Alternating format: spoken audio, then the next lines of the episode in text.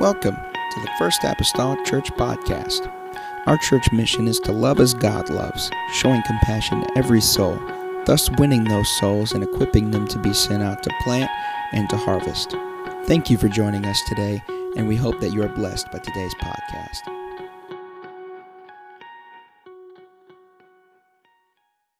on this platform today. I've never finished Marriage Matters. It'll probably just be uh, uh, splintered here and there along the way.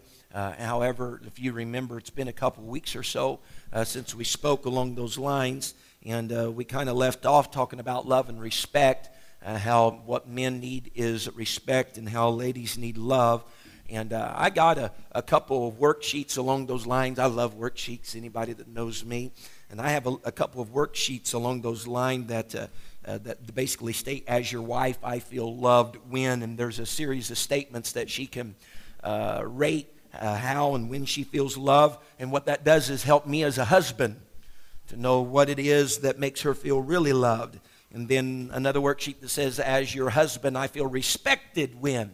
And a series of statements as well that, that uh, he could gauge and uh, monitor that whenever he, he feels deeply respected by you whenever uh, any of these things take place. Now, I'm not giving those out this morning. Uh, I am going to make those available through a downloadable link at our Facebook page. So if you want to grab that in your home and in your marriage and you'd really like to know when your life your wife feels loved or would really like to know whenever your husband feels respected, I'm going to put them on there for your, your benefit. And I ask you, if that's your thing, you like to do that type of stuff, do it. Amen. Do it. Wow. Okay. Amen. Song of Solomon, chapter number two. If you'll stand with me this morning. Because once again, what's marriage? It's work. It's work. Sometimes it even takes doing stuff you don't necessarily like to do. Marriage matters. I tell you what, uh, just to be just virtually honest with you all, anytime I come to this subject matter, it seems like people just really cringe up out here. I'm serious. I am really serious. So, man, I might just dig real deep before we're all said and done with this thing. Amen. Because it's your marriages that make up this church. It's the building block for this assembly. Amen. Song of Solomon, verse chapter 2, verse number 8. Amen. This morning we want to look at some subject matter here today. The Bible says, and everybody's already probably, you're, maybe you're nervous because I said we're going to the Song of Solomon and we're talking about marriage. Uh-huh. I hear some nervous laughs. It says, The voice of my beloved Behold, he cometh leaping upon the mountains, skipping upon the hills. My beloved is like a roe or a young hart. Behold, he standeth behind our wall. He looketh forth at the windows, shewing himself through the lattice. My beloved spake and said unto me, Rise up, my love, my fair one, and come away. For lo, the winter is past, the rain is over and gone. The flowers appear on the earth, the time of the singing of birds is come. And the voice of the turtle is heard in our land. The fig tree putteth forth her green figs, and the vines with the tender grape give a good smell. Arise, my love, my fair one, and come away. O my dove, that art in the clefts of the rock, in the secret places of the stairs. Let me see thy countenance. Let me hear thy voice. For sweet is thy voice, and thy countenance is comely. Hallelujah. We need God to help us this morning. Let's pray. Father, Lord, I come to you this morning. I pray, God, as we again uh, teach some principles and precepts, Lord, of your word. God, concerning marriage. I pray, oh Lord, I invite you into this session today. Invite you, Lord, into this lesson this morning. God, take, Lord, the preeminence and the predominance, Lord, in this house. Open up our mind, God, and our understanding. God, every spirit, Lord, that may be unsettled, Lord, and somewhat tense. God, because of the subject matter. I pray, oh Lord, today, God, speak to us through your word. I know, God, it's there even for the practicalities, Lord, of life. And I need it, Lord Jesus, for those very things, God, in my life. Lord, I love you and I thank you and I praise you, God, for what you may do and what you may accomplish, Lord, in this place. In Jesus' name that I pray. Everybody say amen. If you're sitting by your spouse this morning, just give them a little hug at the side before you're seated. Amen.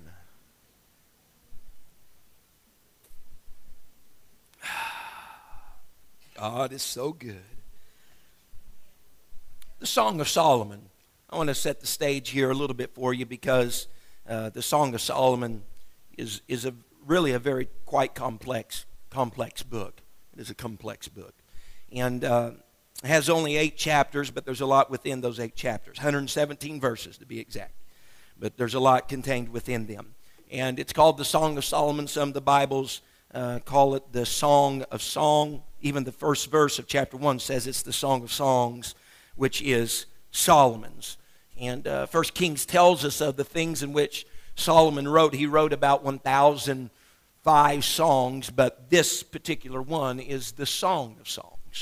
Uh, just like we call our Savior the Lord of Lords or the King of Kings. In other words, we're talking to him about he is the best of all of those, the greatest of all those. And so this is the greatest song of Solomon. Out of the 1,005 songs that he wrote, this is the best. This is the cream of the crop, so to speak. So if that's the case, I want to pay attention because he had some great songs and a lot of great information uh, and teaching through his songs. And so uh, we've looked at uh, the Song of Solomon very, very uh, minutely uh, before, and we understood that this book is probably written during Solomon's younger years, uh, before he had the uh, 700 wives and the 300 concubines that Scripture speaks of. This is whenever he was a young man. If I could say, this was his fresh love. Uh, this was his uh, first love, even Mike, we could say. And uh, the, the Bible in, in, the, the book of Solomon, uh, the Song of Solomon, whenever it speaks of this love that he has, it never states her by name. Never gives her a particular name. So we don't know her by name. Uh, what we know her by in this book is Shulamite. That's who she is or it's talking about this love as his life, it is, it is Shulamite. Now, uh, that could be a few things. Uh, it could be speaking that this lady that is his love is from the region of Shunem, which was an actual place. It may be speaking about that. I don't know for sure. We don't know for sure. There are some uh, uh unknowns in the book of the Song of Solomon, uh, but we do know that she is the Shulamite. And the only thing that I can really deduce from this, uh, from my study, is interestingly enough, to me at least it was, that Shulamite uh, in, in, in the Hebrew language, Hebrew has uh, masculine and feminine forms, and in the Hebrew language, Shulamite is the feminine form of the name Solomon. So, in essence, it's Mrs. Solomon. So we have Solomon and we have Mrs. Solomon here in this book. Now, something else, and I'm just setting the stage here for our understanding. Uh, the Song of Solomon is, is not written in, in chronological order. Uh, you can't start the beginning and go through, and this one thing just follows right up another. It's not chronological order. Uh, before someone would start reading, say, Boy, I tell you what, they're kind of getting a little in deep there. They're kind of getting a little too close there. Well, it's not written in the order here they are dating, and then they are married, and here's the afterlife of marriage. That's not the way in which it was written. And so it's written for the most part from the point of view of, if I can keep referring to her as this, Mrs. Solomon. It's written from the point of view of Mrs. Solomon. And through the book, yes. And if you've ever read the book, yes. There are times that it describes moments of physical intimacy within the context of marriage, right here in the book of Solomon. But this is important. The book of Solomon, Song of Solomon, very important. You say, Brother McGee, we'll just bypass over that and we'll read some Deuteronomy and we'll read uh, uh, some Matthew, Mark, Luke, and John. That's great. But if I remember New Testament scripture correctly, all scripture is profitable for doctrine reproof, rebuke, instruction. Amen.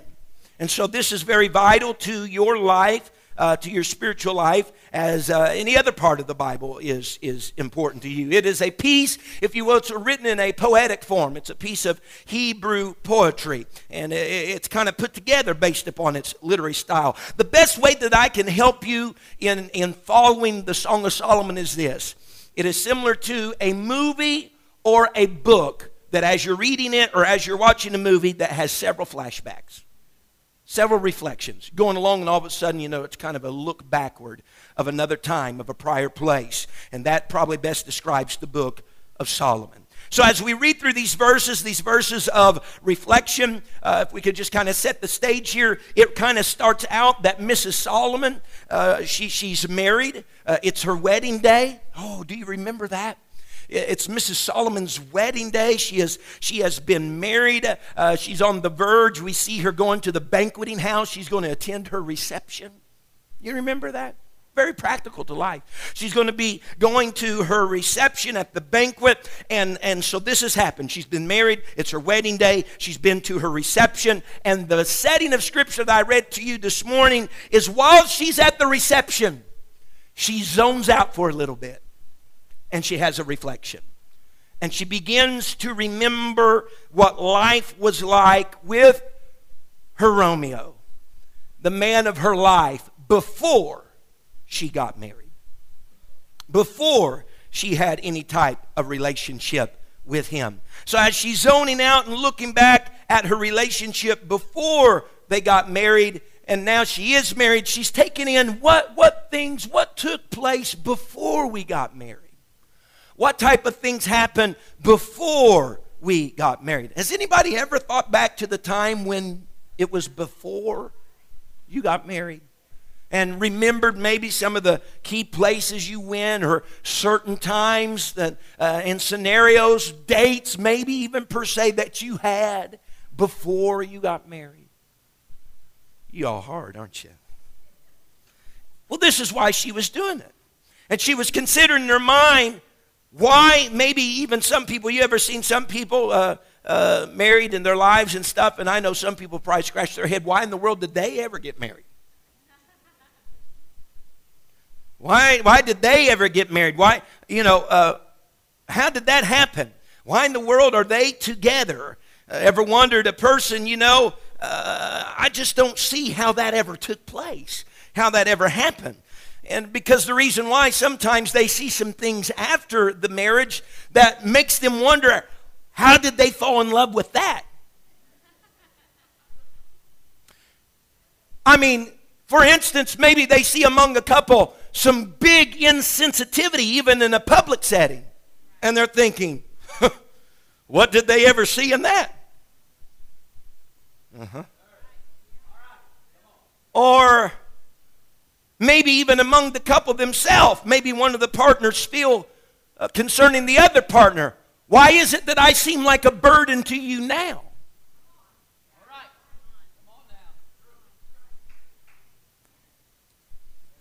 Or maybe there's reflection after, you know, they're in marriage and there's reflection to before and they're thinking among themselves, you know, I wonder, when's the last time that we truly just talked? We truly just communicated and spent, I mean, it was more than talking about the weather or the kids or how your day was, but we really got in deep and spent some quality time and even talked about maybe some differences. Oh boy. Man, I might need to go just hardcore and do this on Wednesdays and Sundays and Sunday nights. So, a good question to evaluate, and no doubt maybe perhaps she was, even just freshly after marriage. No doubt she's reflecting in a good way, and we'll see that. But maybe a good question for evaluation in every one of our marriages, if you are married, is what am I doing now in our relationship? What am I doing now for our relationship? that I did before we were married. Taking the reflection, what, what, is there anything that I'm not doing now that I for sure would have not missed doing then? Seriously, folks, because we all fall short there. Before marriage, that man's opening the car door for his wife. After marriage,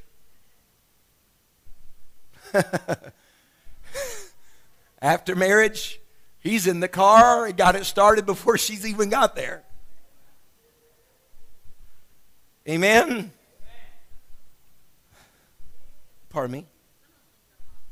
Right. not necessarily because they have to be. So here's Shulamite. She's reflecting on things, how things were prior to marriage. And her, in her reflection, she's remembering a time that Mr. Solomon is on his way to pay her a visit. He's remember, she's remembering the time that he is coming. Uh, and we got to understand Solomon's a king. At this time, he's a king. He's a man with a lot of responsibilities. He's a man that no doubt could be heavily involved in his work and be very responsible for his work.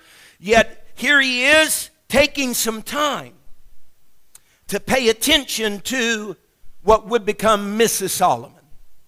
In other words, all the duties of the kingdom wasn't so important that he couldn't pause and take some time to pay attention to that lady before they got married. Another interesting thing is, is that Mr. Solomon lives in Jerusalem.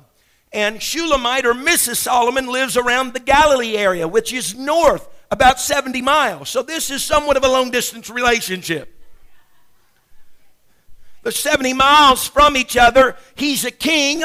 And so to make that 70 mile trip to where she is is going to take time and it's going to take money in order to purposefully go there and spend some time with her. Amen. That's what happened before marriage. And she's reflecting, and no doubt as we reflect, man, I remember, I understand long distance relationship. I understand 350 miles it was to Oak Ridge, Tennessee. I understand the gas money that was involved. I understand that. But I was willing to do that before we ever got married. And I hope to say that if I could do that before, that I would still be willing to sacrifice time and make the investment. That's the way we should look at it. Now, in order to spend some time with our wives. Amen. Even I know, you know, several people have the child factor that's involved there. You know, sometimes it's got to you got to spend money even for a babysitter in order to have time with your spouse. And that's vitally, vitally important. The Bible says in verse number 8, Shulamite, look how she, she is remembering him. She says, The voice of my beloved. Oh, you want to talk about a rapture moment. Whenever just even the voice of her beloved just thrills her and excites her. Whereas after the fact, it could be, uh, here he's home.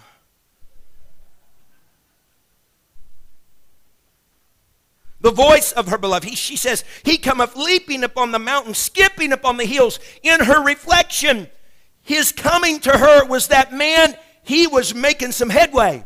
She don't see him just frolicking and walking and pausing on his way. No, he's skipping. He's leaping, leaping. In other words, this woman is, is considering before marriage how that man was so eager to see her so overjoyed and thrilled to see her that she explains him coming as leaping and skipping. When's the last time you felt like that about your wife? Mm. When I came home from ladies' conference on Sunday. Right.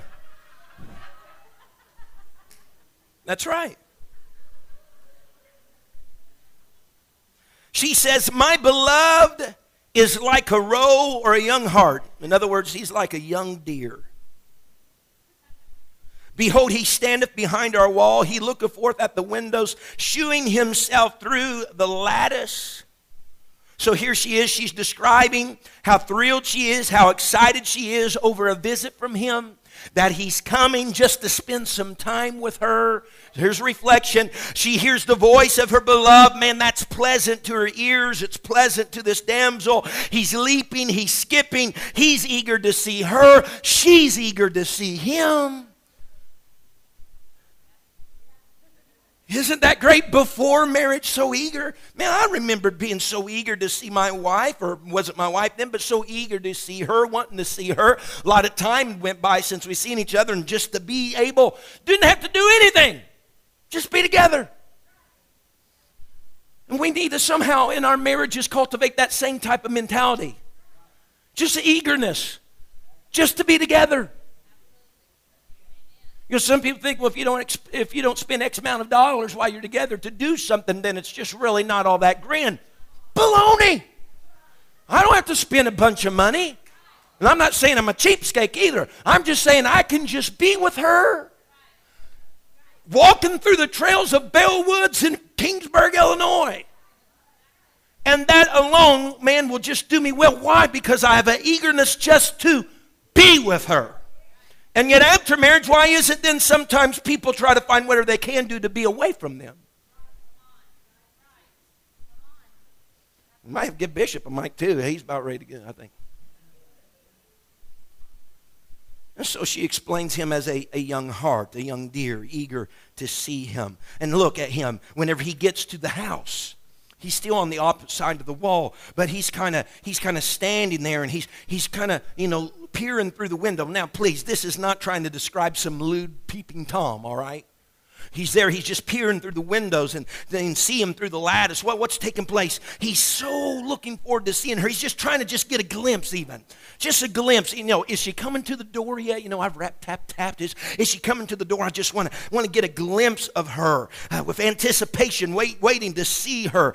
This is a man, ladies and gentlemen, that is smitten with love. He can't even stand still at the door. He's going to, is she coming yet? Is he coming? I just can't wait. Remember, the Bible says here that he looketh. If you remember anything I've ever said, the, the, the three, the three, the, the, the, the, the uh, suffix eth on the end of the word means that it is the root meaning of the word with a continuation of it. In other words, it's not that he just looked, but he kept on looking. is she coming? I'm looking for her. I'm looking. I keep on looking, waiting. I just, if we could say it in modern day language, he could not wait to see her. I hope when you still come home from work that you just can't wait to see each other. Can't wait to see that man. Can't wait to see that lady. Oh, but you just been apart, whatever, 14, 20 hours, however long your workday is. Yeah, but I just can't wait to see them. I ask you a question today. Maybe some of this is reflective. Maybe I'm stirring up a big rat's nest. That's all right. Could I even say this morning speak in different terms, has his or her voice become dull to you? You know, used to, whenever that voice would speak, you have my attention. I'm eager to know what you're saying, what you're talking about. Now, when they speak, is it just like another voice? Has their voice become dull to you? Has that eagerness to see each other, has that waned? Has that faded? Has that dissipated. Do you still, is there any men or women that still like to spend time with their spouse?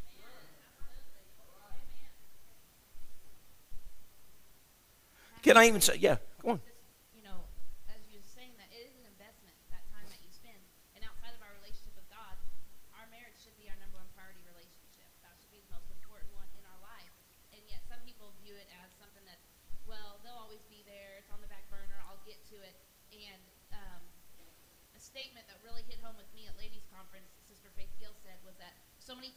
on. the important on the altar of the urgent. In other words, all these things that are constantly vying for our attention, that, oh, this needs to be done, this needs to be done, that the important constantly gets neglected. And I think that can apply here with our marriage relationship, that that is the most important relationship we have down here on this earth even beyond our children and beyond our family, because eventually the children will be grown and gone in their own relationships, and that that mate, that spouse is still going to be there, and you've got to constantly cultivate and invest in that. Because if you're constantly sacrificing what's important for what's urgent, when you finally get around to it, it may not be there, or there'll be so many problems, or you know the whole statement, you know, so many people that have divorced, well, we just don't love each other anymore, or you know, well, I we just grew cold, or we just couldn't connect anymore, or whatnot all those things is because people failed to make an investment. They failed to spend time. If you're constantly investing in something, you're going to get a return. And if you invest in marriage, and especially according to God's way, you're going to get a blessed return. You're going to get a return that's blessed by God, and that relationship will continue to endure and thrive. And there's a difference in thriving and surviving. You right. don't want your marriage just to make it well, you know, we stayed married 50 years, but it was awful. No, we don't want that. We want to be able to look back and say, man, we've had an awesome marriage. We've enjoyed the time we've spent with our spouse. We want it to be a time that we can look back and say, we thrived. We had a wonderful time, that this was my soulmate, and I have enjoyed living life with them. Amen. I don't, if I can state real quickly, see, I told you. Um, I think she brought up a very important point concerning the children aspect And that is because it's easy for children to come into the mix, and there's so much uh, demands and so much an attention. But whenever the rubber meets the road, as she said, they're not always going to be there, and you didn't marry your children, you married your spouse. Okay, I'm hitting a nerve right now. Because whenever they, you know, the best, you know, you want to know the best tool you can do for your children? Love your spouse. Love, love, love your spouse. Because you can pour all everything in your children, but if your marriage dissolves in the end, what benefit did all of that doing for them really serve when you neglected your spouse?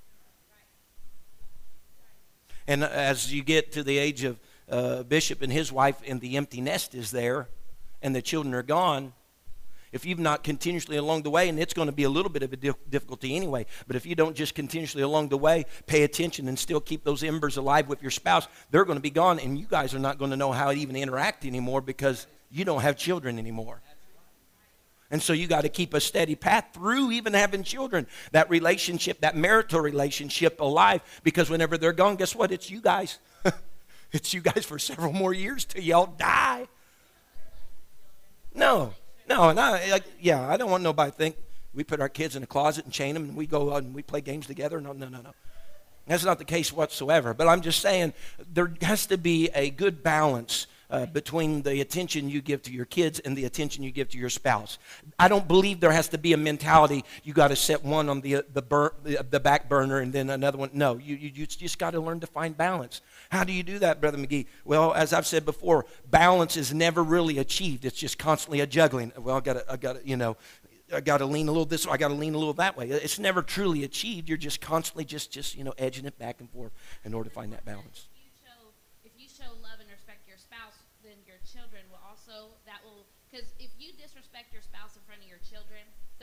They'll take that into their and marriage. They're going to do that.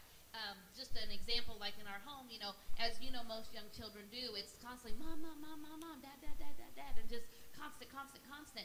And of course, we listen to them, we pay attention to them. But there's a time sometimes when I'll be sharing something with my husband, or he'll be sharing something with me, and the kids go, mom, mom, mom, mom, and my husband will look and say, you know, Mariah, Trevor, just a moment me and your mom are talking. As soon as we're finished, we'll tend to what you need. Just one moment. We are discussing something. And so we'll get our conversation. And it's just helping them to learn respect. Help them to learn that, you know, our relationship is important. And, you know, when we talk, it's just as important as when they talk. So I think that that helps relay good um, examples to our children when we show each other that respect. All right, Bishop. Uh, let me take this maybe even a step farther, Sister Don was talking about a relationship and our relationship with God. And I know uh, even I, in past years, have taught, and, and, and it's biblical that, uh, you know, marriage was made before the tabernacle. But I must take you back biblically and remind you of something that, uh, l- let me say it this way. Sister McGee and I, before we were married, when we were dating, we always looked forward to church. The reason being is because that's where we met.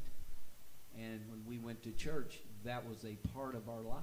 Okay, now I want to take you back to the Garden of Eden because some of the high points in Adam and Eve's lives was they looked forward to God coming and meeting with them in the garden until sin their greatest times was meeting with the Lord and having that fellowship with Him. So it was a togetherness. The threefold cord is hard to break. So we must remember that church is important to the family because it's the threefold cord. And without that third cord in there, it can be broken. Oh, right. Mm, my Lord, I'm feeling whole. But with that cord, that marriage will stay together no matter what. Oh, glory. Amen. And so Shulamite is looking at this before marriage, and if we could state it like this, if before marriage you, you remember all these things and it was quality time and it was eagerness to see that other person, and yet now after marriage, and I say this gingerly, but after marriage, you're bored now with that person. There's a red flag that's flying up high. There's a red flag flying up high that there's something seriously wrong, that there needs to be some adjustments here.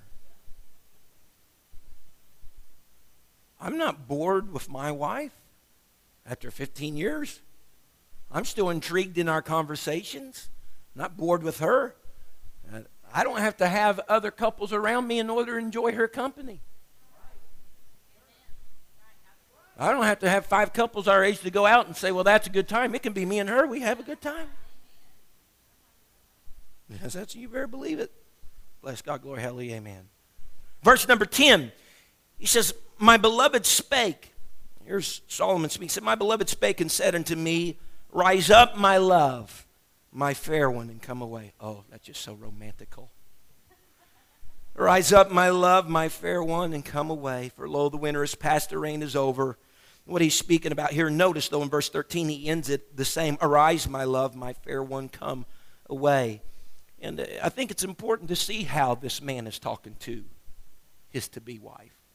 The language, arise, my love, my fair one. What type of what type of what type of slick speech did you have before marriage? Mm-hmm. What kind of what kind of things slithered over your tongue that you know now you'd made you'd say, boy, I'd, feel embarrassed to say that in the company of anybody. But at that moment in time, it didn't mind. It didn't matter if anybody that was standing around, my, my love, my dove, my, you know, whatever, your sweetie pie, your honey cakes, your whatever, whatever you got going on. He spoke to her in the language that was just kind and generous. My love, my fair ones, talking to her. He didn't call her the old woman. Didn't call her the old hag. I guess I'll go. I need to make a phone call, see what the old hag's up to. Hope the old woman's got dinner ready when I get home. I cringe when I hear words like that. Cringe when I hear. Why? Because that's very condescending. Let me tell you, whenever you was standing at that altar, you wasn't thinking about her being the old woman. Mm-mm or the old hag. But his words were complimentary. My love, my fair one. They were, they were full of grace. They were, they were complimentary. They weren't condescending. They weren't attacking her character or her physical body. They were complimentary. He uses that term, my love. He uses that several times throughout the Song of Solomon. He calls her my love both before and after marriage. He calls her his love. And in the Hebrew, that term my love represents that of a friend and that of a companion. So before marriage, he considered her a friend and companion. After marriage, he considered her a friend and a companion. Amen. In other words, to him, after marriage, she doesn't just develop into a person that fulfills his physical intimacy needs. Amen. She's still a friend. She's still a companion. It's still his love. He complimentary calls her his fair one. His fair one. He is, if I may, and we'll get to this probably in some other weeks, but what's, what, what he is doing in this, he is addressing even some things maybe that he's not totally aware of yet. But he is, he is reassuring her of some preconceived and maybe even insecurities that she has in her life. Because by and large, for the most part, and I'm painting with a broad brush, but it might not hit everybody, by and large, women have this idea something about their physical bodies that they constantly struggle with in their own mind. And they're looking for affirmation from their spouse that you are beautiful, you're wonderful just the way you are, these many year, 10 years removed and two children later. You're still gorgeous. You're still wonderful to me. They're looking for that. And so he's saying, fair one. Yes, this is before marriage, but we see even after marriage, he's still making those statements and those claims. What is that guy doing? He's reassuring her in her areas of her life that she's insecure. Pastor, I think that's a very, very valid point because, especially as apostolic women, we're not going to find any of that affirmation from the world because they're constantly saying, you know, if you're 50, still look 20. You know, make yourself look much younger than you are.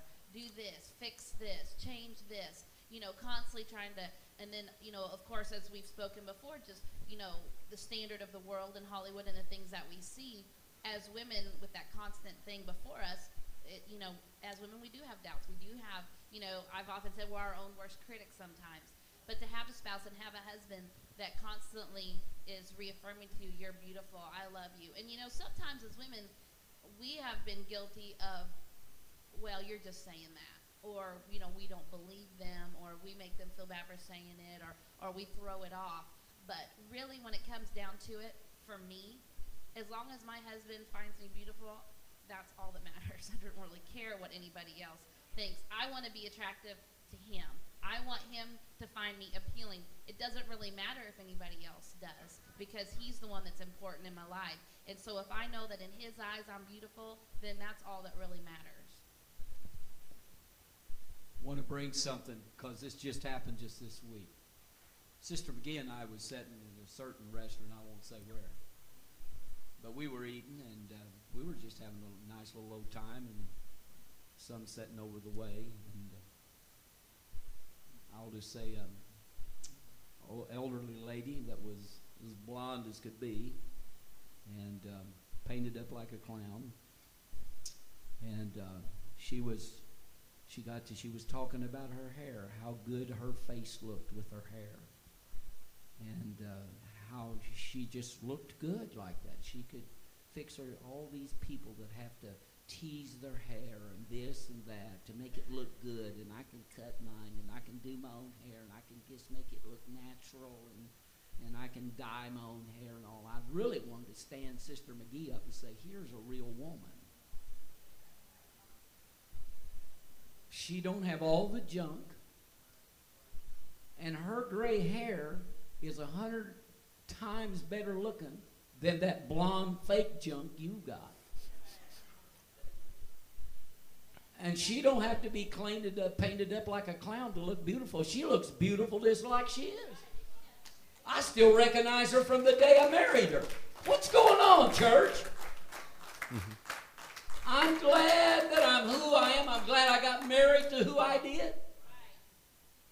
And I stand her up beside that blonde headed old lady. Wasn't his wife. It wasn't my wife. I can say that. I could stand her up beside a beautiful woman. You know, and, and let me tell you, we can take away from ourselves the same as we can add to ourselves. Wasn't no conceit in that lady's family. She had it all.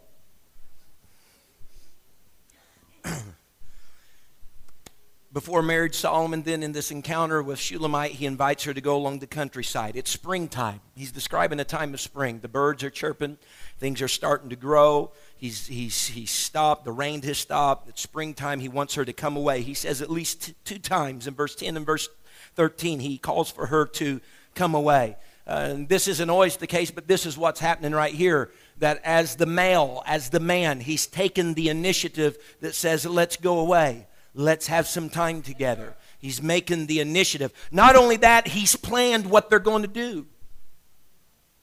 It's still good every once in a while, amen, for a guy to take the initiative to plan what they're going to do. Let it be mysterious. Let her just know, just be ready at such and such time on such and such date. Don't let her know where you're going, what you have planned to do. Keep it mysterious. Because she's just bubbling. Oh, I wonder what it's going to be. And, and, and you know what? It isn't so much for the woman, it isn't so much, and again, this is a broad brush. I don't want to put everybody in a can because I hate that. But a lot of times, it isn't even necessarily what you have planned, but that you've taken time to think about me, to do something with me. And so she's she's got good feelings because you thought about her and took time to devise this and plan this and do whatever you need to do, make reservations, get babysitters for the kids without her knowing and she feels flattered that you thought of her in such a way that you took time to plan and to do something to enjoy something with her together. And I think we I think sometimes men have taken a backseat concerning taking the initiative and planning things. Do you want to? I don't care, babe. Whatever you want to do, you put together, I'll show up.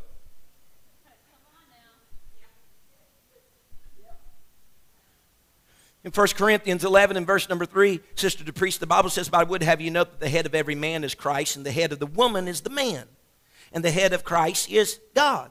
The Bible says that the head of the woman is man. Therefore, men should be taking the lead. We should be taking the lead. We're the head. Should be the first to get on that cross of sacrifice for our ladies. Amen. We allow ourselves sometimes to grow familiar with our spouses and we become complacent. We don't try to impress them anymore. And that goes vice versa. Don't try to impress each other anymore. Planning's out the window. We just go by the seat of our pants. What does that show? Well, it's not that important. Huh? It's not that important. We put some thought and effort and some strategizing into it. You know, it raises the level of importance of what this time, what we're going to do, and being with you means to me, or vice versa. I didn't know if you was picking up the mic. Well, I was just going to say that that is a common um, thing, um, and as Pastor McGee's already said, you know, we don't stereotype everybody because they're everybody's unique and is their own person. But it is a common thing, even sometimes subconsciously, um, for the male that, you know, like the male that's a soldier, he goes out to war and he fights the battle and he wins, they beat the enemy, yeah, I won, it's over, you know, and then don't have to fight anymore. Um, it's kind of the same time things that can happen in a relationship where the man goes out to win the wife, to win the bride, to, you know, fight for her and to, you know, and finally he does everything, you know, romances her, and finally he gets her, he gets the wife, and they get married, and it's like, all right, I got her. It's over. Game over. And then there's nothing else that happens. And so I think that is sometimes it's not even you know conscious, but just a subconscious thing that oh I've conquered this, I've got this, I've achieved my goal, I have received my wife, or I've received my spouse, and that's why sometimes afterwards there's nothing done to continue to cultivate it. But for women, we are just we're, we're just we're romantics, even if we wouldn't admit it. We are we are romantics at heart, and to have you know a husband that will continually you know do things for us and to be romantic and to do things are it goes a whole whole whole long way with us as women if we may i want to just go into a, a real brief moment here i want sister mcgee to make some comments concerning this is because all throughout the song of solomon we will come across different expressions of these uh, has anybody ever read the five love languages by uh, dr G- gary chapman hands if you have very few. If you've never read that book, I highly recommend it. And perhaps whenever I get done with all this, I'll put up a list of recommended readings. Uh, but I highly, highly recommend this. I don't care if you're looking to get married, you've been married two weeks, or if you've been married 50 years. This book is apl- applicable to uh, applicable to your marriage. Um, and, and what we see even through the Song of Solomon, we'll see this uh, because every individual, man and female, every individual uh, gives and receives love differently. Uh, I know we, as I said, society a lot of times paints with a broad brush. This is how all men are. This is how all ladies are. And I hate, hate, hate, hate, hate that. Did I mention I hated it? Anyways, I hate that because we don't all fall into this cookie cutter pattern. We are all individuals by nature of ourselves. And so, uh, with this, uh, through studies and being a doctor, and he, he, he mentors and counsels marriage marriage counseling for years upon years that he's come to uh, a place that there are five love languages that people, uh, this is how people receive love. They feel the love the most whenever they receive love through this, through this venue. You want to explain a little bit more how that, that works, Sister McGee? Sure. Um, he come through his counseling to realize that there was five basic ones. Uh, most people, there's a certain way that they feel loved or they give and receive love. And so in a marriage, um, there is ways that your spouse will feel the most loved based on what their love language is. And the concept of this book and the goal was to discover what your love language is and what the love language is of your spouse. Because if you can discover what their love language is, then you're better able to show love to them. And kind of the example that I like to use is the wife that's at home. She's cooking dinner. Um, the baby's diaper needs changed, and you know there's some things on the floor, and the husband comes in from work and, honey, I'm so glad to be home. Oh, you just look so beautiful. You've been working so hard, I can tell. And they sit down to eat, and you know, oh, just complimenting her. Oh, this was so good. I just love it. And he's thinking, yeah, I'm really scoring the points. I've really I've complimented her, and I've told her how good supper was and how beautiful she looked. And his wife's sitting over thinking, here I am, been slaving away. He walks in, couldn't he have changed the baby's diaper? Didn't he remember I needed milk? He could have stopped at the store on his way home and got milk.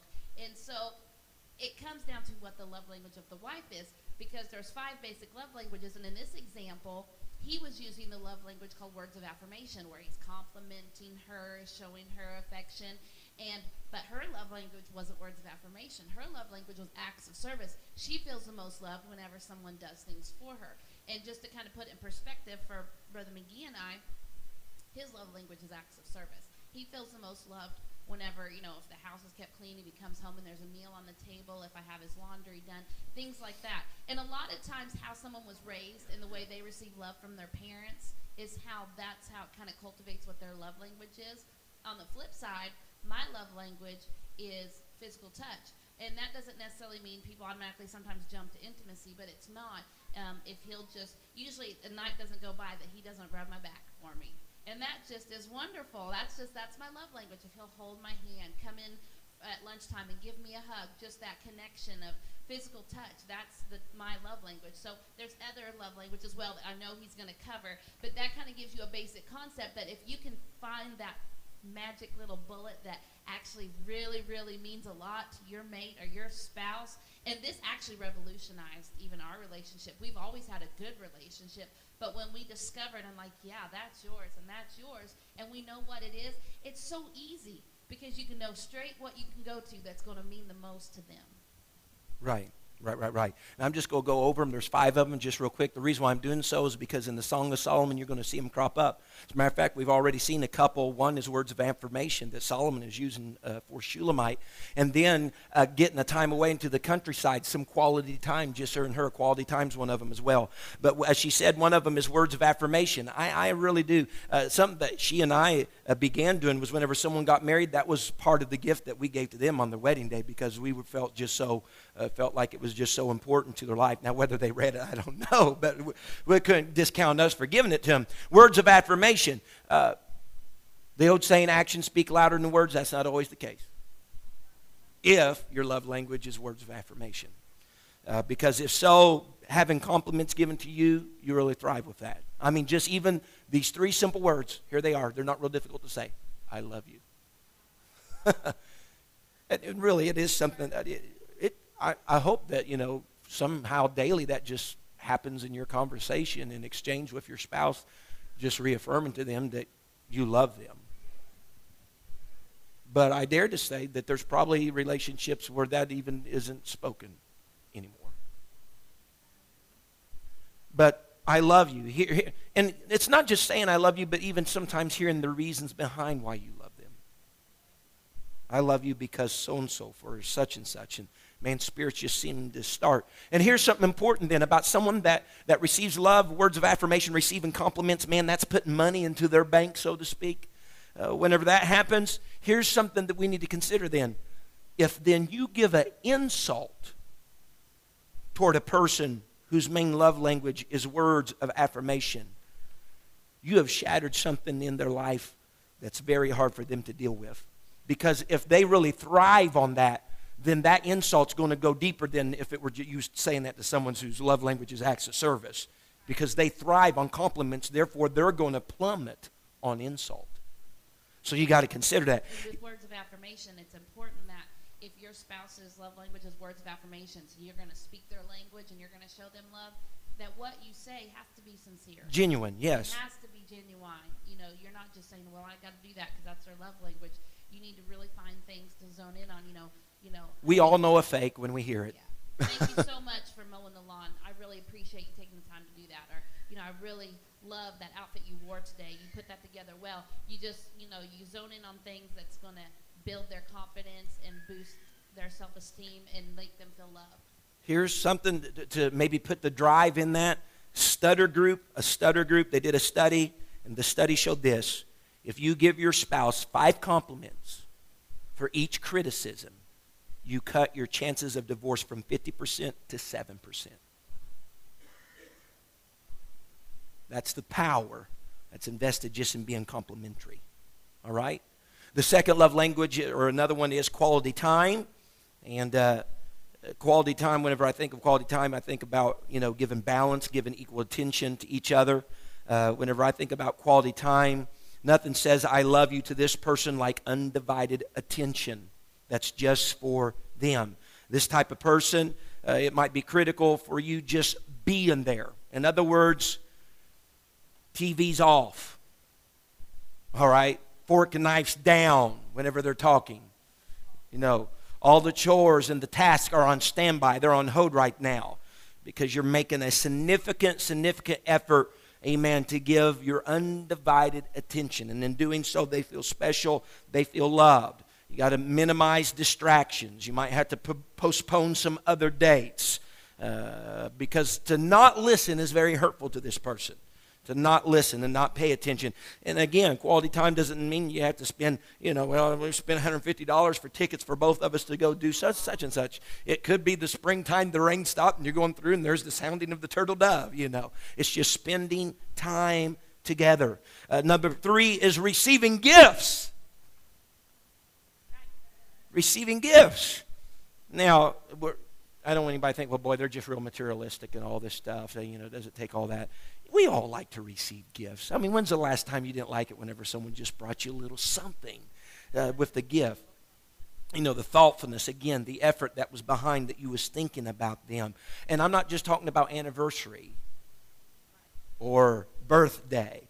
Don't forget those times by any means. Don't forget those times, but it's important uh, sometimes just, just because, just because, prized above whatever sacrifice it took in order to give and bring that gift to them. Number, and the other one is acts of service. We've already spoke about that. You know, who in the world ever thought vacuuming the floor could somehow express love, you know, to somebody else? But it does. Amen. Because you're taking some of the burden, some of the responsibilities perhaps off the other person. And that's just not a man thing to express that. You know, uh, that lady might, you know, she has a, use, you know, might like to come out and weed eat with you while you mow the lawn. Seriously. You know, you just never know, or pull weeds, or whatever it may be. Acts of service, it speaks volumes. Uh, you know, they, they like to hear that thing, let me do that for you. You know, they like to hear that phrase, let me, let me do that for you. Uh, so don't, laziness, man, you're, you're deducting uh, from someone whose love language is act of service if you're lazy or having broken commitments, not doing what you said you was going to do. You know, making more work for them. Bad thing for someone that receives love for being acts of service. So you, let me, I'm just throw some out. Sample acts of service. Just going to throw these out. Cooking a meal, setting a table, washing dishes, vacuuming, cleaning the commode. For apostolics, getting hairs out of the sink or the bathtub removing the white spots from the mirror from the toothpaste that splattered there from the kids, getting bugs off the windshield, taking out the garbage, changing the baby's diaper, painting a bedroom, dusting a bookcase, keeping the car in operating condition, washing or vacuuming the car, cleaning the garage, mowing the grass, trimming, trimming the shrubs and the hedges, raking the leaves, dusting the blinds, walking the dog, changing the cat's litter box, changing the diaper, already got that, changing the water in the fish bowl. Jesus was very good about acts of service. He washed all of his disciples' feet and he did it because he wanted to show his servant mentality to them. And he said, You go and do likewise. Amen. Because love can't be demanded, can it? Truly, love can't be demanded. We got to request things of one another. The last one then is physical touch. And again, this isn't all about the bedroom by no means. Amen. But just the hugs, the pats on the back, the holding the face in the hands, whatever. Holding hands. You remember before marriage? Just holding hands? You know? There's nothing wrong with doing that after you're married, holding hands. Or you used to put your arm, you know, ah. before marriage. You can do that now. Don't even have to yawn to get it done. After marriage, there's nothing wrong with that. There's nothing wrong sitting next to each other. You can be watching the evening news and just have that one that you love close to them, just just patting their arm or rubbing their leg or whatever it may be you know, showing concern, showing love, brushing their hair. That's another one of my wife's things that she loves. Amen. So that just having that physical presence out there, just being close to each other.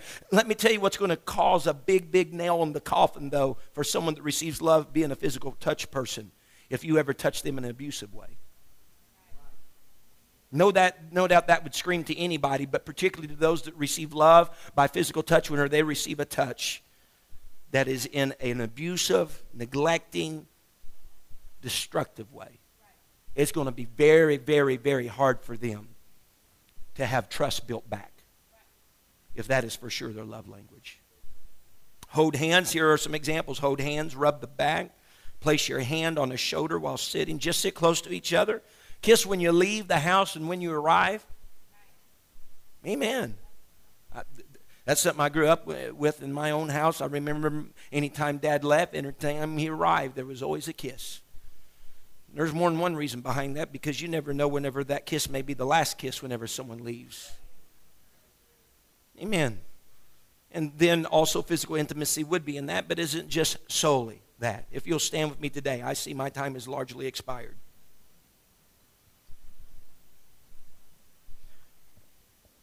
Folks, I pray, you know, during this that I pray that during this y'all just don't disconnect, all right? Because I think this is very vitally important. And you say, well, Brother McGee, you're not talking about the tabernacle or the 12 foundations of the city of the New Jerusalem. Let me tell you, I'm not. I'm not, but there's some practical things here, right here in everyday life that we need to consider. In everyday life, we need to consider. And I think our marriages are important enough to take some time out whether this is 10 or 12 weeks, however long it is, to consider it. Because in the end, if we can just even pick up on one little tool or just something that we didn't think about to be able to incorporate in our lives, that's going to help our homes and our marriages and ultimately help our children in the end, and then overall help the church, then it's been worth all of this blabbering that you hear me up here doing, maybe thinking, man, this is just boring. Let me tell you, if someone can tell me how to have a better marriage, I'm all ears because I dared to say if I get 50 years old and, or 50 years old and we've been married X number of years, if someone still has something to tell me how I can be a better husband to my wife, I'm all ears. Why? Because she's that enough important to me that I want to be that for her. I want to be that for her. Let's bow our heads in this place. Father, I come to you right now. God, I'm thankful, Lord Jesus, today. God, for your word. I'm thankful, God, that you cared enough, Lord, that even in your scriptures, Lord, that you would address such matters like this. God, because you knew, Lord, the society, Lord, that we would come to live in. Lord Jesus, how, Lord, marriages, oh Lord, married to each other, Lord God, for any longevity would become very much so rare. And I pray, oh Lord, today, God, teach us through your word. I want to take these things, I want to apply them to my life. God, let it not just be water, Lord, that would fall upon my back and I would shrug off. But Lord Jesus, that man or that woman, Lord, should be of utmost importance to us that we would love and cherish till death do us part, sickness and health, all these various things. God, I don't, I don't want to get to a place, Lord, that I think, Lord, that I'm just bored with them, Lord. But God, I want this to be some quality time to love them and still be wild and eager, Lord, to have time spent with them, diligent, Lord, to hone, Lord, this thing that I was so eager to get before I was married. I pray, oh Lord, today, God, touch every home, touch every family, touch every husband husband and every wife. Help us, Lord, to be eager. Help us, Lord, to be enthralled still by just the voice, Lord, of that wife or the voice of that husband. Still love, God, just to have time with them. Don't have to even be anything, Lord, extracurricular per se going on, but Lord, just being with them. Lord, that that would even be still greatly, greatly, Lord, uh, uh special, Lord, in our lives. God, I pray, Lord, minister these people, Lord, as we come back on Wednesday. I pray, Lord, touch their lives, God, as we go our separate ways today today, God. We could ponder on some of these things and perhaps even see a place where we could incorporate some of this stuff, Lord, into our lives. Lord, we thank you and we praise you for it. In the name of Jesus Christ that I pray. Amen and amen. Everybody. Thank you for listening. If you would like more information about our services and activities, you can find us on Facebook, Instagram, and Twitter with the username FACMC. Again, that's FACMC. Thank you and have a blessed day.